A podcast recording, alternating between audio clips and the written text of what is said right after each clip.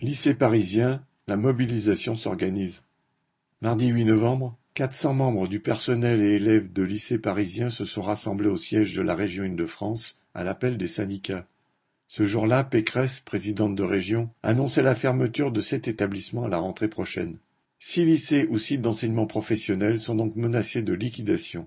Charles de Gaulle, Valadon, Carrel, Brassailles, l'annexe de Théophile Gautier et celle du lycée Lucas de Néou ainsi que le lycée général Brassens. À la veille de ce rassemblement tombait aussi la nouvelle que deux autres lycées, le lycée général et technologique Rabelais et le lycée polyvalent Monod, seraient, eux, fermés à la rentrée 2024. Dans bien des cas, il s'agit d'établissements accueillant dans de petites structures des élèves des quartiers populaires. Au moins quatorze autres lycées recevront des élèves transférés et subiront aussi les conséquences de ce jeu de chaises musicales. La filière générale disparaîtrait à Élisa Lemonnier et est aussi menacée dans plusieurs établissements receveurs, comme à Louis-Armand et Dorian.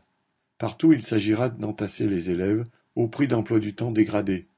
À Dorian, 216 élèves supplémentaires devraient être recasés et entassés comme de vulgaires sardines.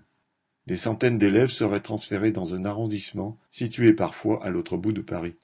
Cela signifierait une surcharge de travail pour les enseignants, pour le personnel de l'accueil, de la vie scolaire, des services d'entretien et de restauration, et des suppressions d'emplois ou des mutations forcées pour d'autres, y compris dans d'autres départements d'Île-de-France.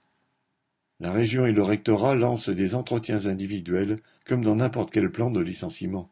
La région prétexte une baisse démographique, mais à la rentrée 2022, les lycées professionnels parisiens ont accueilli 580 élèves de plus qu'en 2021. Elle prétexte aussi un manque d'entretien, alors qu'elle ferme le lycée Armand Carrel, qui vient d'être rénové, et le lycée Charles de Gaulle, en bien meilleur état que de nombreux établissements d'accueil. Si certains lycées étaient déjà mobilisés et en grève avant les vacances, comme Elisa Lemonnier, d'autres ont fait leur premier jour de grève le 8 novembre. Construire la riposte contre la fermeture des lycées et la liquidation du droit à l'éducation est partout à l'ordre du jour.